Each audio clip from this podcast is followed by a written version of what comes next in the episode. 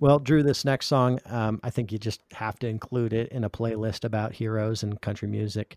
Uh, the next song that we're going to play is My Heroes Have Always Been Cowboys by Waylon Jennings. Yeah. Uh, as we've mentioned before, a lot of these old time country and western guys dress like cowboys from the movies, and cowboys from the movies were sort of based on old time country songs. So there was a real mix in there, and I think it's cool that Waylon Jennings uh, just kind of wrote a song about it.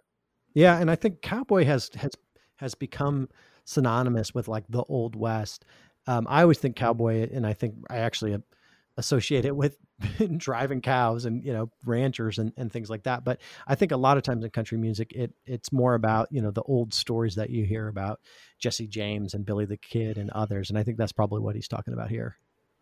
Well, Chris Ledoux has a cover of this song. And Chris Ledoux, as far as I know, is the most real deal cowboy in country music. If it was good enough for Chris, it's good enough for me.